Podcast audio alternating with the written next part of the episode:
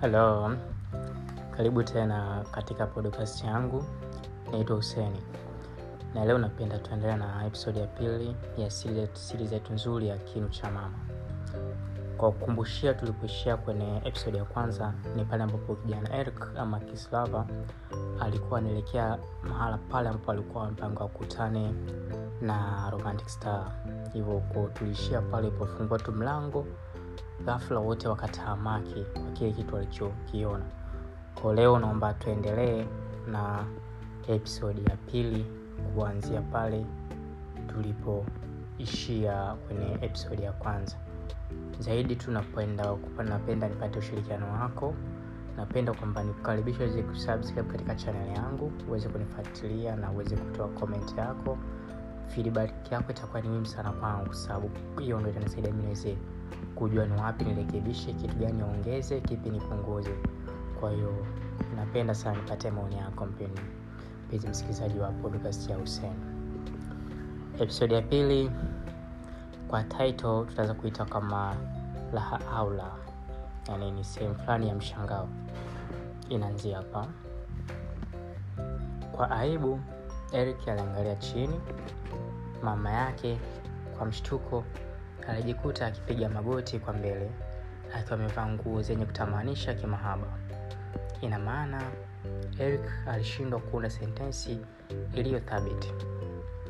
Baada ya Rose kupona kutokana na pumbao la kumwona mwanaye akiingia tu mlangoni, haraka akavuta shuka kutoka kitandani na kujifunika.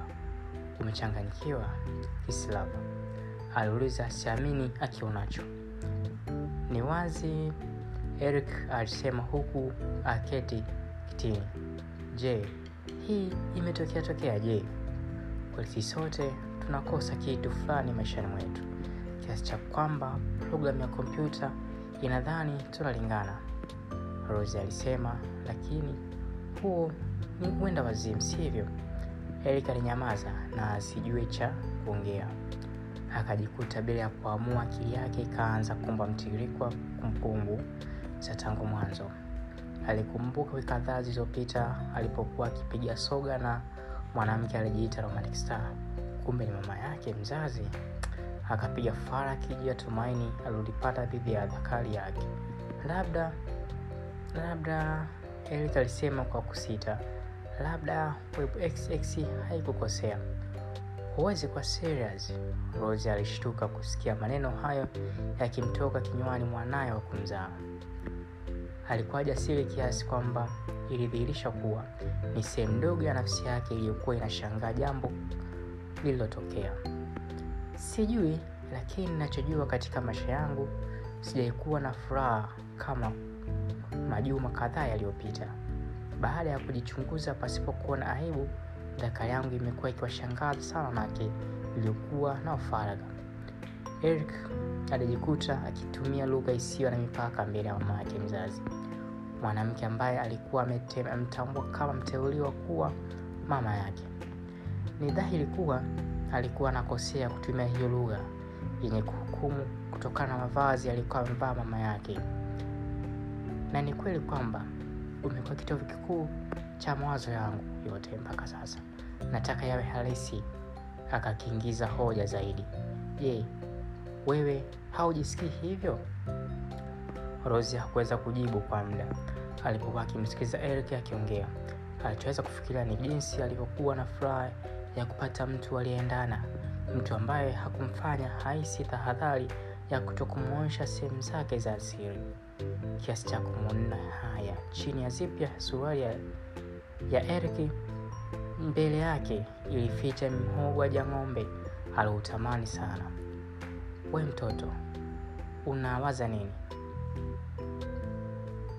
Eric alikosa cha kujibu na alikaa kimya. Kimaadili, kila mtu asema ni vibaya, na ikiwa mtu yeyote amegundua, tunaweza kuwa katika shida kubwa. Rose alimaka, ni nani atakayeruhusu mtu yoyote kujua? Na kuthibitishia kuwa itakuwa siri yangu mimi na wewe okay. Eric alisema huku ushupavu wa kuongea ukirejea katika sauti yake. Sawa, lakini lazima tuone ikiwa hiyo ni nzuri kama niliyoiona mtandaoni, kwani sipendi kutumia maisha yangu yote kukosa furaha ya dhati kwa sababu tu niliogopa watu watasema nini ikiwa watajua. Rosie alisema akionyesha zipu ya Eric kwa kidole chake cha shahada. rosi hakuweza kujidhibiti, alibaki akakatisha kichwa wakati wote ambao Eric alikuwa akiongea. Sauti ya Eric ilisikika kuwa yenye mamlaka na nzito kidogo, sauti ilivyomvuvumua pochi lake manyoya. Gauni jekundu la kitani alilovaa hakuliona wekundu wake tena. Akilini mwake alishafifia muda mrefu. Alijaribu kuyashinda mawazo ya kutaka jengele la mtoto wake limponye nafsi, lakini nafsi ilishinda nguvu akili. Niko, Eric alitamka wazi pasipo kuoga tena, huku akifungua akasisitiza, baada ya usiku wa leo, ikiwa hautafurahi juu ya jambo hili, basi hatutaendelea, lakini wivu wangu hadi kukuche. Kusikia hivyo, Rosie halisi mchomo mkali wa msisimko kiama kama elektroni ya umeme kutoka katika moyo ukielekea uke, macho uke yakimhaha kutafuta tulizo. Wakati tunapokuwa katika hoteli hii, naomba tuwe sisi halisi pasipo kuzingatia mipaka yetu. Je, wanielewa? Eric aliongea kwa sauti ya kusikika. Sawa na uodha wangu, punguza maneno, ngalawa yako itenda mrama, Lozi alisema puani, huku jicho likimnyumbuka mithili ya gorori inayojibiringita sakafuni.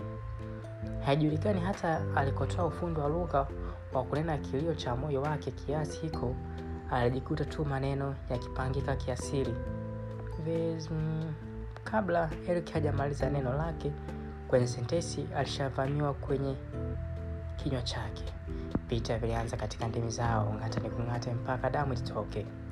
Rosie alianza kuhema katika mtindo uliotoa sauti sisimwayo, tayari kukabiliana na mzimu wa ngono. Kasi ya kupungua kwa Rozi ilikuwa ikipanda na kushuka kwa kadri sauti za mnyonyano wa mabusu kutengeneza kiumbo cha mziki tulivu wa mahaba, huku akiwa amefumba macho kuepuka mkutano wa ma macho na mwanaye. Mawazo ya mwisho ya kupinga tukio yalidhibitiwa pale Rosie alipoingiza mkono ndani ya boksi ya Eric na kulishika jengelele. Uti wa mgongo wa Eric ulisimka kiasi cha kumfanya ahisi mtiririko wa taarifa unaofanyika katika ugwe mgongo. Tamaa ikazishinda nafsi mbili ilizopondwa na kuvunjwa vunjwa kwa hamu ya kutaka kufika kileleni. Walikuamini kutatoshelezwa na ukubwa wa maumbile yao.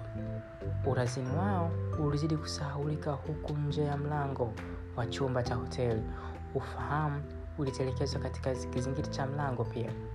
Eriki mkubwa na mdogo wote walikuwa wamesimama. Eriki mdogo alikuwa amechuchamaa haswa mithili ya swila anayekanyagwa na mpita njia. Eriki mkubwa akapitisha mikono yake kiunoni mwa Rozi na kuanza kuipandisha kwa juu taratibu, kucha kusa vidole vya mikono wake wa kulia viligota kushika zipu. Kidole cha shahada pamoja na gumba vikakishika na kuiburuza zipu kushuka chini kwa malalamiko, huku ikifuata jinsi mgongo ulivyoumba tao kufuata makalio. Macho yake yakikabwa na uzuri wa umbo la mama yake yakatamani zaidi kutaka kuona zaidi ya uzuri wa umbo. Haki ya nani tena? Ngozi yako si lakini teke teke mithili ya mtoto mchanga, nataka kutafuna, alimnong'oneza katika sikio lake la kulia, huku akishusha gauni baada ya uwazi wa kuvulia kuachamana. Matiti ya mviringo na chuchu zokoa ilimpendeza hasa. Tumbo lake la wastani, hipsi zilizotanua vyema na woo la kubebea mzinga wa asali, mwendo wa usiende sokoni. Huku sauti yake ni ya kukienda njoo tena. Akaanza kumtomasa matiti huku akizisugua chuchu taratibu kwa vidole vya shada na gumba. Kwa sauti ya upole wa kiume akamwamuru, lala kitandani. Akavua nguo alizokuwa bado anazo mwilini, Rosi baada ya kuvua kwa haraka ya kupambaa akaanguka kitandani akema, kutii amri, huu mzuri mahabibu wangu. Eric alisema akisahau kabisa kuwa ni mama yake mzazi. Alitembea kuelekea kwenye sofa moja iliyokuwa pembeni mwa runinga ndogo iliyokuwa katika chumba hicho alichokuwapo. Kuta zilikuwa na wallpaper zenye sanaa za michoro ya maua ya pinki. Katika sofa kuna begi dogo alilokuja nayo Eric. Akafungua na kutoa chupa ndogo ya asali. Kwa kweli alikuwa amepania. Akaichukua ile chupa ya asali akampata pale kitandani na kumsitiza alale kichalichali. Akawa anachukua asali kiganjani mwake, halafu anampaka kuanzia masikioni kwenye chuchuchu za matiti. Wakati anampaka asali kwenye matiti, Rosi alisisimka mno, akaendelea kumpaka kupitia kwenye kitovu mpaka kibumbu. Mwishowe akamalizia mapajani. Akachukua asali kiasi, akavua boksa yake na kumpaka Eric mdogo. Aliweka kopo cha asali mezani, halafu akaenda kuwasha runinga iliyoko pale chumbani. Kwa bahati nzuri tu, runingani kulikuwa na wimbo mzuri wenye kumweleza lofa moja asina kitu alikuwa akibembeleza juu ya penzi lake. Kwa kutumia sauti ya kibembelezo, akamwinua Rose kitandani, wakaanza kunyonyana upya huku wamesimama. Wakiwa wamesimama, Eric aliendelea kunyonya kilimi cha Rozi. Taratibu Eric akahamisha kinywa chake kuelekea upande ulipo sikio la kushoto. Pumzi nyepesi zenye uvuguvugu ilitoka katika tunu mbili za ndogo za pua kubwa kiasi ya Eric ilipuliza katika pini ya sikio la Rozi. Pumzi hii ilipenya mpaka katika mishipa ya fahamu iliyoungana na sikio lake kiasi cha kumweusha na kuvuruga kasi ya damu kwenye mishipa. Hata nafsi kwenye mahaba ndiyo huwasukuma kila mmoja katika tendo la kujamiana kiasi cha kupelekeshwa uimara wa mioyo ya wanaoingiliana. Wakati erke alipoanza kuilamba asali aliyoipaka awali, Rose alibaki akigugumia kwa mateso ya kudhibiti kupitiliza kwa kasi ya mapigo yake ya moyo. Eti inasemekana kuwa hali hii ndiyo yenye kutanua mwili na misuli ya moyo na kuleta furaha baada ya tendo. Kutanuka ni furaha. Now, I would like to see your fucking body. Give me all of your.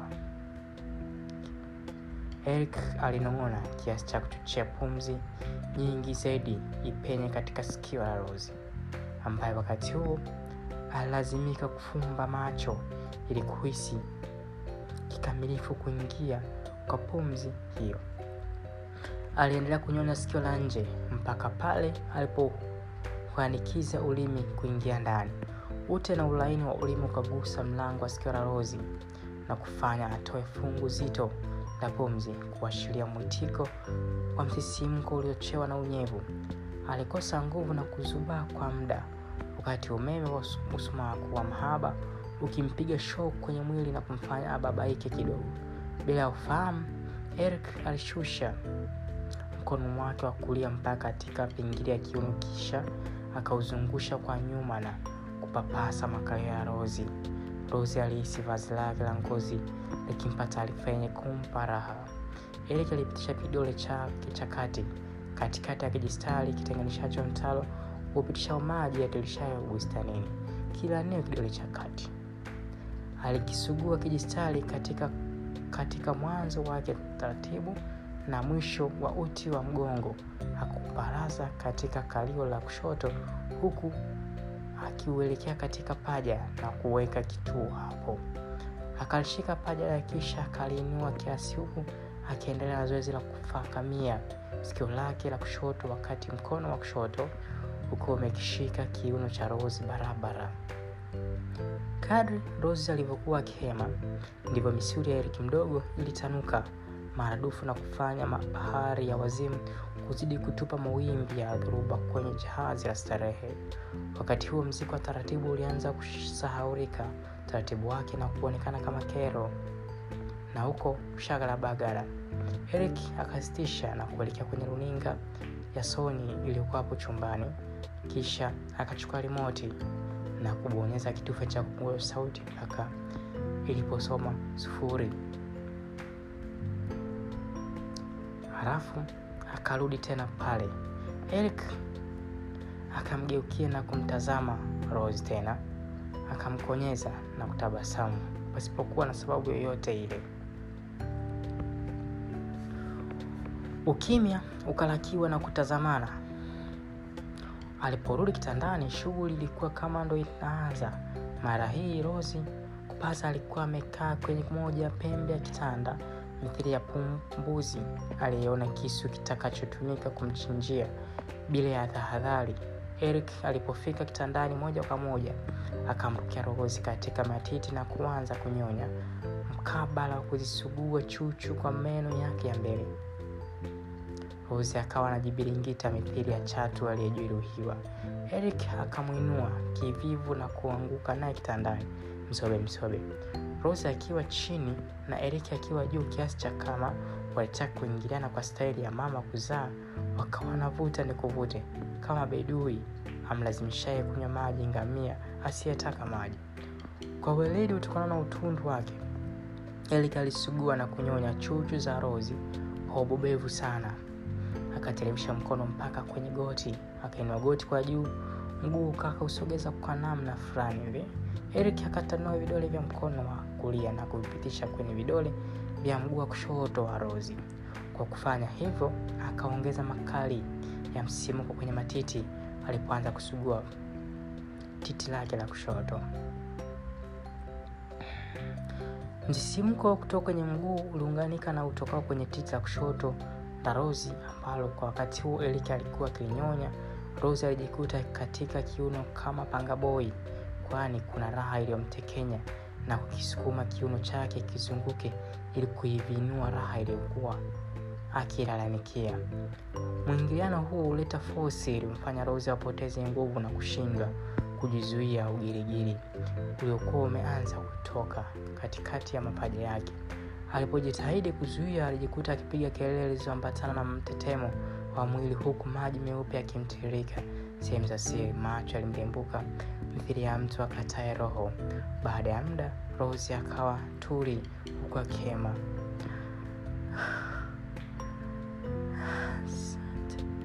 Alisema akiwa amelegea kwa kiasi fulani hivi. Jambo hili lilimshangaza sana Rose. Hakuwahi kufika mshindo hapo kabla kwa kunyonywa titi na kuchezewa sehemu za mguu wake tu. Hii ilikuwa ni rekodi yake ya kwanza kufikisha mshindo mapema mno. Alijua kuwa mwanamke ana uwezo wa kwenda mshindo zaidi ya mara sita, hasa kutokana na asili ya maumbile yake yalivyo, lakini yeye hakuwahi kufika hata mara moja aliposhiriki tendo na wanaume. Mara kadhaa amekuwa akijifikisha, haswa wakati akipiga nyeto. Mwili wake ulifunguka moja kwa moja na hakuwa na kiana ya kutokuthirisha nishati ya kiroho inayokuzwa na mapenzi. Rose alihisi kama vile mwili wake umetoa mzigo mzito. Akataka kuchukua kitambaa chake kwenye pochi yake ili ajifute. Eric akamtuliza Mukari na kumwambia, raha ya bahari ni kuogelea ikiwa imechafuka. Ikiwa tuli itashindwa kuupasua mwamba wa jabali na pembeni ya fukwe. Fahari ya bahari ni kutokuogopeshwa na mawimbi, bali kuyapasua. Alimshika mashavu na kumbusu, akamhakishia, nitakufuta kwa ulimi wangu, kwani usafi wa ngono ni uchafu wa mwili pia. Pasipo kusubiri ridhaa yake, akashuka mpaka kwenye mgodi wa chumvi uliokuwa umeangamizwa na mafuriko yake. Akapenyeza kile kidole kilicholaaniwa, akakitoa na kupeleka ulimi, huku akawa amefumba macho. Tendo cha mcha ya ulimi kugusa tu ule mgodi ukatoa mlipuko wa taharuki uliofanya Rozi apige yowe la ukinyani Hiyo likafanya sikio la Eric lihisi raha na kumfanya aongeze juhudi ya kudidimiza katika mgodi wa chumvi.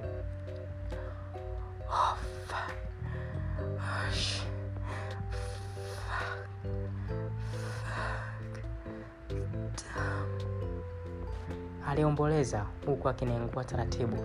Wakati wote Eric alikuwa na kitu kichwani aliomba sana Rose asije kuomba kunyonya Eric mdogo, na akitokea hivyo atajitahidi ili amzuie, kwani huo ndio ugonjwa wake unamfikisha mapema bila ya zengwe. Aliendelea na zoezi la, la ulimi mpaka pale kidole uke kiliposimama tena. Hakufanya ajizi, akakialika pia kwenye hafla nyingine. Akafanya kama anataka kung'ata fulani hivi, alafu anakiachia. Hali hii ikawa inaenda sambamba na kutokana kwa muhimu wa sauti ya Rose kupaza. Alifanya huo mchezo kwa muda, akahamia kwenye asali aliyepaka kitovuni, alinyonya mpaka kitovu cha rosi ndo kikawa kama kinamyonya ulimi wake. Kwa kifuniko cha shampeni kinapofunguliwa, tahadhari huhitajika na papara zisiwepo. Ndivyo rosi alivyojitahidi kutoonekana mwenye hamu sana ya kumzamisha nyoka pangodini, lakini ndani alifurahi sana kumwona Romantic Star amenogewa na mchezo. Mpaka sasa Rose alikuwa akitaabishwa tu na mchezo ya awali katika tendo, kwani mwingiliano mwenyewe hasa ulikuwa haujaanza. Kiujanja alifanikiwa kujiingua na kumpa denda Eriki ili kusudi aweze kuishika bakora yake. Kichwani mwake alijua kuwa bakora inapogusishwa unyevu, ukakamavu wake hupotea haraka. Hai, Mungu wangu, Rose alisema, macho yake yakiiona bakora yenye nchi kumi imekasirika. Akaendelea kumchombeza kwa denda mpaka pale mkono wake ulipoishika. Mwili wa Eric ulitanuka kuonyesha mwitiko wa bakora yake kushikwa. Kitendo cha rozi kugusa tu bakora, midomo yake ilijaa mate zaidi na kufanya afurulize kuyatoa kwenda kwenye ndimi ya Eric. Hii ni nzuri, alisema kwa kugumia, kama mtu anayekunywa maji huku anaongea. Katika hali ya kushangaza, ghafla Eric mdogo akajikuta amezama kwenye mdomo wa Rose. Alipoichomoa, Rose aliangalia kichwa chake kilivyo kikubwa na kizuri, akatabasamu baada ya kugundua kuwa ya Eric ni kubwa kuliko ya baba yake. Aliparaza kwa midomo midomo yake na mikono yake kutoka shin, shinani kwenye makende mpaka kichwani. Wakati Rose alipokuwa akifanya hivyo, kumfanya Eric ajikuta anasimamia vidole vya miguu huku akibobaja maneno yasiyoeleweka. Haikuchukua muda, Eric alianza kuhisi mgongo gumu na kinywa cha mama yake kwenye misuli yake. Zaidi ya nusu ya bakora yake ilikuwa nje ya kinywa chake kiasi cha kuumba sauti ya mnyonyo. Eric alijikuta na mshika kichwa Rose huku akisimamia vidole na kuanza kuserebuka kwa kuingiza na kuitoa. Akaitoa kwa kama alikuwa hataki airejeshe tena. Kuna shida? rosi alimuuliza. Ni kubwa mno, Elke alisema akiwa na aibu. Hapana, sio, alijibu. Mimi sio mtoto mdogo niogope hata kujaribu. I'll. Kusikia hivyo, Eric alimwangalia mama yake katika mboni, akaona jinsi miale ya huba ilivyomtaabisha. Leo kondoo dume atafia kooni kwangu. Itajulikana kuwa kati ya fuwale na ulanga kipi hutumika kutengeneza kioo. Nataka nikwangue, nikwangue kama uloko, kama ukoko kwenye jungu lilopikwa pilau ya sherehe. Nimwagie maji ya mahaba ili nizioge raha zake, Rose alisema, na kisha akafungua kinywa chake kwa upana uwezekanavyo. Eliki hakuamini jinsi mama yake alivyoeuka na kichaa cha ngono. Ujasiri ukamrudia. Alishikilia nywele zake kichwani na akamtia tena nyoka wake kinywani. Akahisi tena kaakaa gumu likigusa nyoka wake chachari kwenye pango la mnyonyo. Wakati huu ajirudisha nyuma mpaka kichwa cha nyoka kilipogusa kinywa chake, kisha akasukuma mbele. Alifikisha walanchi tano kwenye kichwa kinywa cha Rozi. Alirudia mchakato huu mara kadhaa hadi alipofanikiwa kufika kusikowezekana. Jogo wake mkubwa alionyesha dalili za kuwika kabla ya kukuchwa. Oh. Hii ni nzuri. Eric alilia huku akihisi mtelezo wa mate ukiongezeka. Kitambo kidogo akaanza kuhisi kuongezeka urefu wa nyoka, huku spidi ya ingia toka ikiongezeka. Alihisi utamu kunaongezeka na kumfanya aendelee kusukuma kana kwamba angeweza kuzama ndani ili akafe kwa maji mbili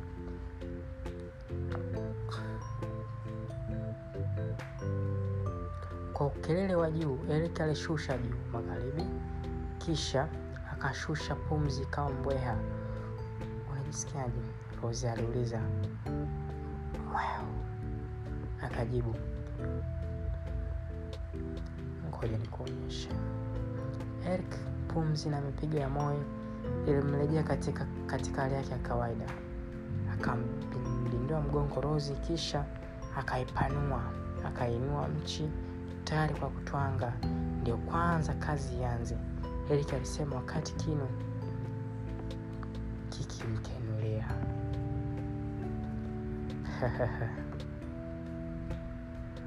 uh, asante sana kwa kuendelea kuwa na mimi na kuweza kunifuatilia katika masimulizi yangu. Hii ni episodi ya pili ambayo tumeishia hapo. Napenda tu uendelee kuwa na mimi katika episodi inayofuata ambayo itakuwa ni episodi ya tatu ya siri zetu nzuri ya kiuno cha mama. Naamini kuna vitu vingi sana utakuwa unajifunza. Kuna vitu vingi sana ambavyo utaweza kuvipata katika utakuwa unavilate katika maisha ya kawaida kila siku. Zaidi tu niombe sapoti yako. Naomba tu uendelee kunisifuatilia uendelee kunisapoti sapoti yako kubwa ni kuweza kusubscribe kwenye chaneli yangu na kuweza kushare hizi episodi zangu ziwezi kuwafikia watu wengi zaidi na tuwezi kuwa na jamii kubwa ambayo inapata elimu kama hizi. Asante sana tuonane katika episodi inayofuata